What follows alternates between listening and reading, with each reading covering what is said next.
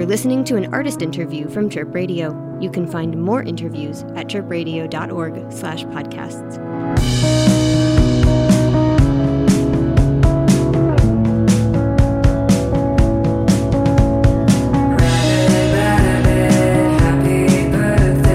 I'm Jessi D. You are listening to Chirp Radio's artist interview series, and I'm here with Meredith, aka Warm Human.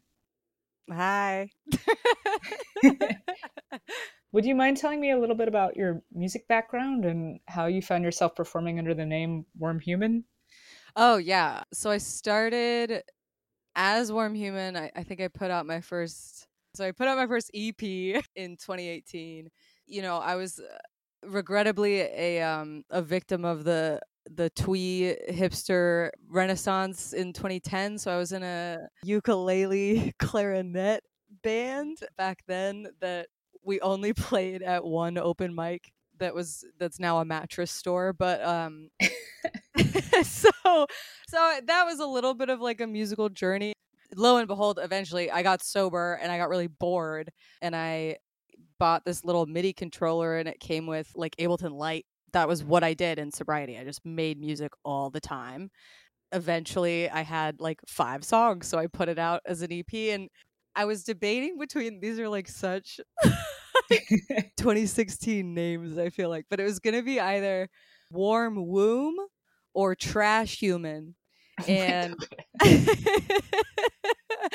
and so i just uh you know mixed it up so i just made it warm human. I just took the warm from warm womb and human from trash human and made, and made warm human so there there it is the sludge pop trash princess self descriptor, mm-hmm. and I think that came about with Ghastly, your first release. yeah And the Bummer album was kind of similar in terms of production, mm-hmm. but Hometown Hero, which was just released, finds you in more of a traditional singer songwriter mode. What do you think influenced this change? Well, I feel like a trend that I've been noticing a little bit that happens is like with every album that I put out, it typically um I start writing because I get a new instrument, which is a very expensive way way to to do music, but so Ghastly, I think I just bought a DX7. That's really heavily on there and then with the Bummer album, I bought a Wurlitzer for very cheap on Craigslist. It was the deal of the century.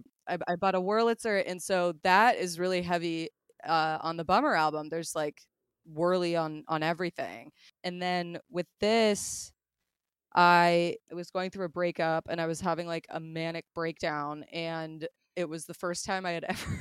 this is so so embarrassing to admit. It was the first time that I I, I had gotten a credit card.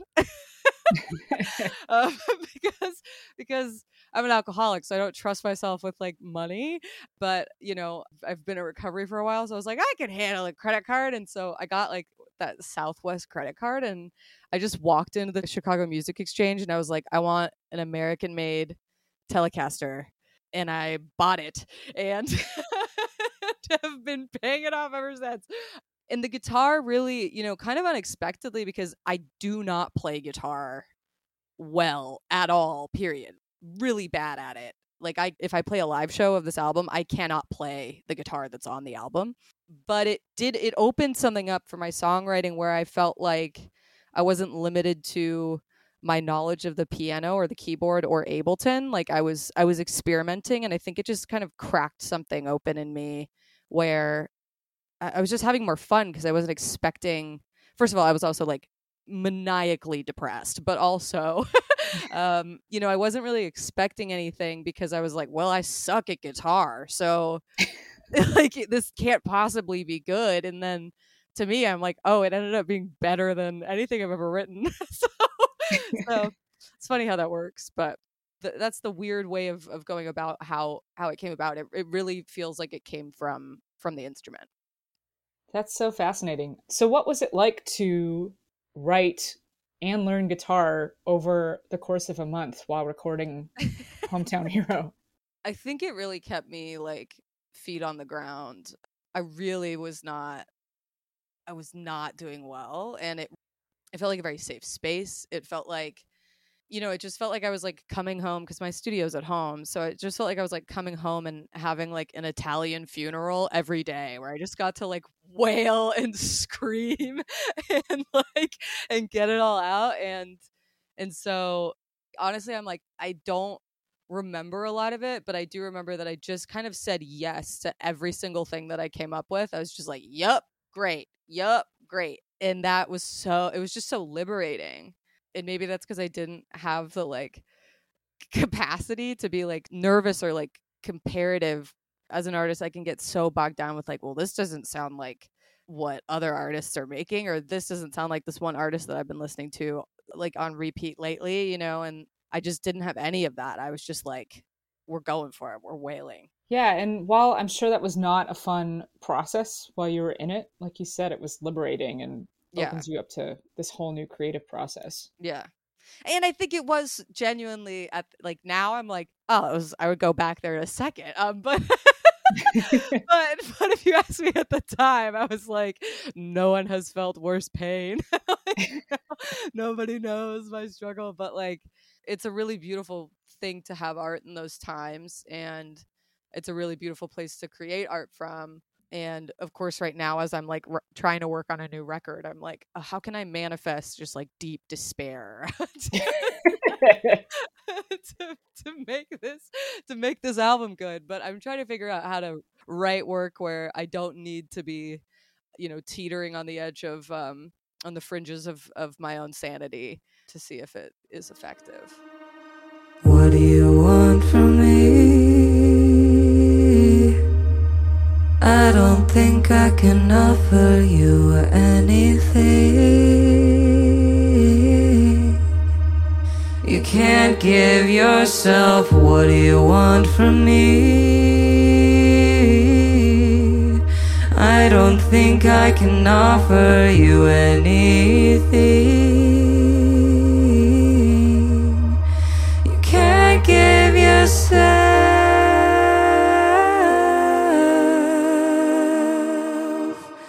So your songwriting tends to be kind of ripped from the pages of your diary, but there are a lot of synthesizers and overdub layers on your vocals. mm-hmm. Why this stylistic choice? Well, I think it, it's changed a little bit. I think initially I didn't trust my voice enough to have it be alone. And as I kept going, I started getting more comfortable. But initially, it was sort of like the layering of the vocals was like a security blanket for me you know, where I was like, oh, nobody can really hear what, what I'm singing or like how I'm singing. But as I've gone on, you know, I think, especially with the layered vocals, I was the biggest choir nerd in the world.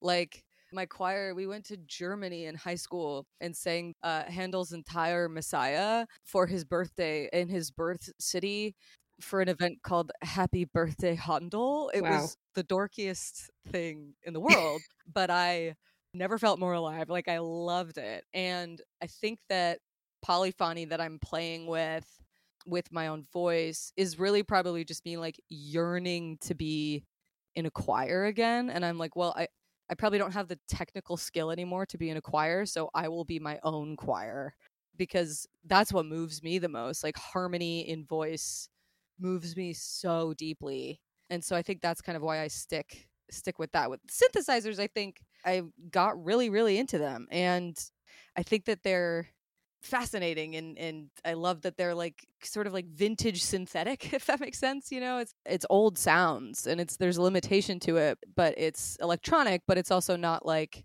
plastic or as as what like the hyperpop producers are doing that's why I like the synths that I that I play with I think that's why I'm drawn to them So I also wanted to ask you about the Pussy is a Gun single. oh yeah You wrote in depth on your Instagram about your battle with a uterine fibroid and the hell that is navigating the American medical system as a person with a uterus. Can you tell me a little bit more about what it was like writing the song and then performing it live and choosing for sales from it to benefit the Fund Texas Choice nonprofit? I got diagnosed with, you know, they found the fibroid and then I had to go to New York because I was playing a show in New York. I was in a hotel with my partner and he was taking a shower and the refrain my pussy is a prison my pussy is a gun. So I take the safety off and I murder all your sons. Just mm-hmm. just just came to me and I just wrote it down immediately and I the entire first half of the song just kind of like came out and then I went to stay with my friend. I was sleeping on her floor and I just produced it on the floor and I recorded it. I recorded the vocals from my iPhone and you know just like treated them to sound like they were coming through a megaphone. I wanted it to feel like a protest chant because I was just livid. I was so livid and then and just furious at, at everyone. You know, my doctor, my the first doctor, she was just like, "Oh, you don't need surgery." And I'm like, "I have a grapefruit pressing on my bladder. I pee 15 16 times a day. If not more i can't i'm not sleeping because i have to pee so much. And and so her being like you should just wait because you don't want children. And i was like well that shouldn't affect anything. And then i played it at the new york show. So i played it i think a day or two after i wrote it it was a very small show i just was screaming at everyone and i was furious and it felt awesome. Um, and started reading more about fibroids in general because I was like, why have I never heard of these before? And it's like, oh, because there's been no research, there's no science, there's nothing. And fibroids, you know, primarily affect women of color. So it's like, oh, okay, let's just not research that at all, I guess, apparently. But it's like one in four. One in four people who have a uterus have fibroids. That is astounding. And they're debilitating. And then Roe got overturned. So I, I just thought that I could do all that I could do. And I felt like I was going to get this surgery and I was really freaked out about it.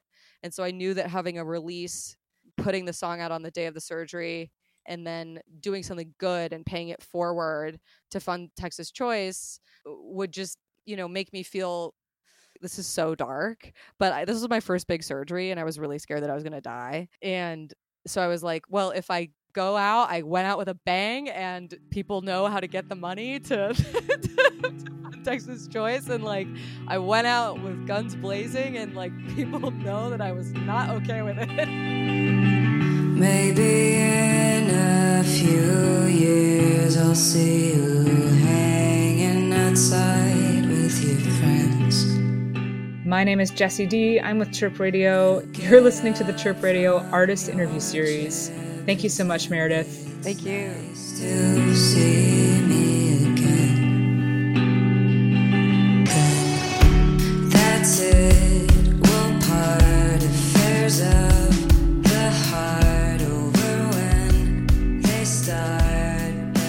This has been an artist interview from Chirp Radio. You can find more interviews at chirpradio.org slash podcasts.